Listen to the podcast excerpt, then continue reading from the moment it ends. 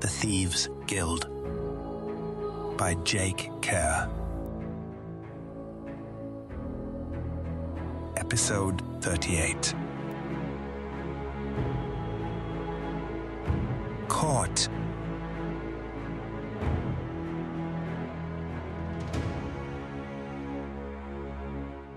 Mela knew she didn't really have an hour to get to Polo. She'd spun a story of a tragedy with the guard Richard, and if he lived close by, they'd be back quickly once they discovered the falsehood. Still, Mela felt confident as she didn't have a large area to search. The passage was clearly within the massive tree trunk that grew up into the ceiling and to Polo's quarters. After ten minutes of searching, however, her optimism was fading. She'd examined practically every nook and cranny of the bark around the tree itself. There were no levers, no buttons, no cracks, and no doors. It was rough, deep brown bark. She turned her attention to the front of the tree. The throne looked like it was carved out of the curvature of the tree, creating a natural niche. The trunk itself acted as a majestic back that climbed all the way to the ceiling, while the sides acted as the walls of the wooden alcove. A closer look revealed that the alcove had not actually been carved at all. It grew that way. The throne had a wooden seat and armrests that looked so much like a real throne that Mela was certain they, at least, were carved out of the wood. But a closer look showed that they too were natural. The harvest house tree had been somehow grown to house the throne. Running her fingers along the armrests and the sides of the alcove the throne sat in, Mela looked for levers or some other way to uncover steps, or even lift the throne itself up through the massive trunk. But there was nothing. At that point, Mela started to reconsider whether she was actually right. While the throne was embedded in the huge trunk, a quick glance up showed solid wood. There was no hollowed-out passage up to the second floor. To make matters worse, when she rapped on the wood of the tree to the sides and back of the throne, the sound indicated solid wood.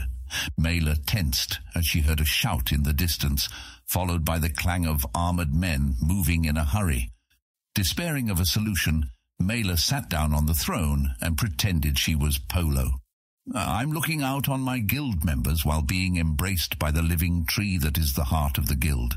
I spend hours on guild business. My day is done. What do I do next? Mela looked up and saw solid wood. She ran her hands along the smooth wood. It was difficult to concentrate as Mela heard another shout, much closer, and the sound of swords being unsheathed. What I'd really want is to just close my eyes and have the tree to take me to my quarters. She shot upright. The entire house was a living thing. The throne wasn't carved. It was grown that way, but maybe it wasn't pruned and shaped. Maybe the tree is doing this out of its love for the guild. The idea was absurd, of course. A giant thinking tree that works with the guildmaster? It seemed magical, and magic didn't exist. Still, the doors burst open, and a group of knights ran toward her. Mela closed her eyes and gripped the wood of the armrests. Harvest tree, I need your help. I don't know if you can see into my heart, but I am here to help the guildmaster. But I can only do that if I can talk to him. I need to reach him. He needs my help. I need your help to help him. Will you help me? There was no grinding that you would expect from stone. There wasn't even the creaking that you would expect from old or dried wood being lifted or moved. There was only a slight whoosh sound, a sound akin to leaves blowing in the wind. Mela opened her eyes just as living wood and bark sealed the gap in front of her. There was a glint of shiny metal, and then darkness. She was sealed inside the trunk of the tree. Within moments, Mela felt a slight pressure against her bottom and feet. She couldn't see anything, but there was the perception of vertical movement, even though her sense of touch revealed nothing more than her sitting on the throne with her hands on the armrests. A slight lurch jostled Mela in the seat, and then a crack appeared in front of her. It widened as she watched the wood pull back, once again with the sound of wind blowing through leaves. It almost looked as if the wood in front of her face was melting into the sides as the throne alcove was revealed. It didn't take more than a few seconds for Mela to realize she was in the guildmaster's quarters. The light was dim, and she looked out on a room that was much smaller than the hall below. If possible, the quarters were even more natural than the guild hall. The walls were natural wood bark, while the large window that looked out on the wall in the distance didn't have glass, but rather was open to the air. Rising from the throne and stepping as quietly as she could in the armour, Mela prepared herself to be confronted by a guard. A glance to the left showed a single door with an entryway filled with flowers and green plants. Across from the throne was the large window that looked to the east and the great wall in the distance. To her right was a circular staircase that looked like it was woven out of branches. It presumably led to the roof of Harvest House. To the right of the staircase was a large bed, upon which slept Polo. Mela took another glance around the room, but it was nothing more than a sleeping quarters, with a few pieces of furniture, presumably formed from the branches of the great living tree. Not wanting to scare Polo, Mela slipped off her helm and placed it on the floor. She also went over to the flowers and snipped off a brilliant red rose. Certainly Guildmaster Polo would know that a young woman bearing a flower was not an assassin. With no plan other than to talk to the Guildmaster, Mela walked over and gently shoved the old man on the shoulder. Guildmaster, I have a message for you, she whispered. With surprising speed, Polo whipped around with a dagger in his left hand. He held it between himself and Mela as he slid away from her.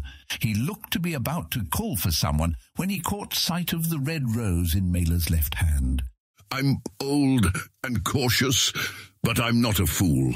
If you were an assassin, I would be dead. He nodded to her rose. Nor would you wield such a weapon. Guildmaster, You will shut your mouth, or I will call my guards immediately. You will answer my questions, and you will only speak when I permit you. Mela nodded. Good, you are wise for your years. Polo slid back some more and climbed out of his bed. Sit on that chair over there. He motioned with his chin to an area behind Mela. Looking back, Mela noticed a stool that was near what appeared to be an empty workbench. Walking over, she sat down on the stool which was attached to the floor. She placed the rose on the bench. Polo walked around his bed and sat on the edge, holding the dagger toward Mela. How did you get in here? I sat on the throne and the tree delivered me to your quarters. Impossible. The tree will only heed the commands of the guildmaster. I, I did not command the tree. I requested that it deliver me to you, as I have an important message that will help keep you safe. Polo nodded, but kept the dagger poised in his hand.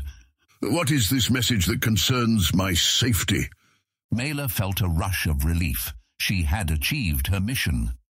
The Guildmaster Merchant has sent his deputy off to the Outlanders to hire an assassin to kill you. His goal has no point of failure, as if the assassin succeeds, you will be out of his way. If the assassin fails, he will rally the populace against the Outlanders and unite the city through fear in a way that he couldn't through political manoeuvring. Polo stared at Mela for a few seconds. That's it? Mela was confused by Polo's response. Yes, but the key part of the message is not that you should protect yourself. You obviously know this. It is that when you capture the Outlander, you do not make it public. Mela wasn't sure what kind of response her message would receive, but she did not expect the one Polo gave. Do you take me for a child? Um, She stammered. no, sir. I was guildmaster before you were born. Do you think I am so stupid as to allow Larson to use an outlander to gain an advantage over me? Polo sighed. In fact, the message you delivered that matters most to me is your presence. You somehow got through my defenses, and how you did that is information I consider valuable. This was not going how Mela had planned. She had hoped he would thank her for the information and then, in gratitude, let her go. In hindsight, it was an optimistic assumption, and that was nowhere more evident than in Polo's current line of discussion, which centered around her as an intruder, not a savior. Who are you? I'm Lavender, a guild member from the Outer Fields. My father has a distant relative who is an outlander, and he informed me of the plan and told me to give you the message out of our loyalty to the guild. Mela bowed her head. Nonsense! For the first time since Mela woke him, Polo appeared angry. You did not get into my quarters being just some field worker. Polo stood up, and as Mela went to stand, Polo waved his dagger. Stay seated. Mela sat down. I know who you are. Again, do you take me for a fool? You are a guildmaster blade. Mela had to admit that Polo was definitely not stupid. I am not, Guildmaster. Mela picked up the rose. Do blades bear roses? Polo laughed. I didn't say you were an enemy blade, just that you are a blade. If you were Sax's or Larson's blade, I'd be dead. And Orion, I think his blade is probably a jester.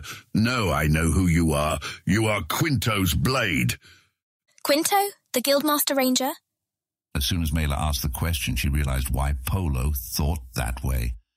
Yes, the Rangers live outside the wall and would know what is happening with the Outlanders.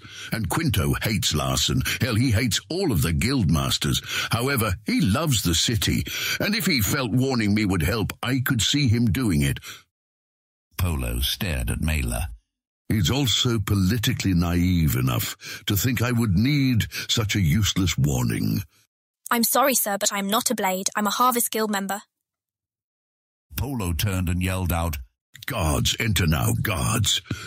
Turning back to Mela, Polo said, You should just admit it now. You are the blade of the Rangers Guild. I am not Guildmaster Polo, I assure you. Mela replied as the door swung open and two of Polo's personal guards rushed in. They were in chain mail and looked nearly as intimidating as Allard. Mela knew she had no chance of fighting her way out. She stood up. I am so sorry, Guildmaster. I was hoping to do a kindness to the Guild. I apologize for not realizing you would already know this.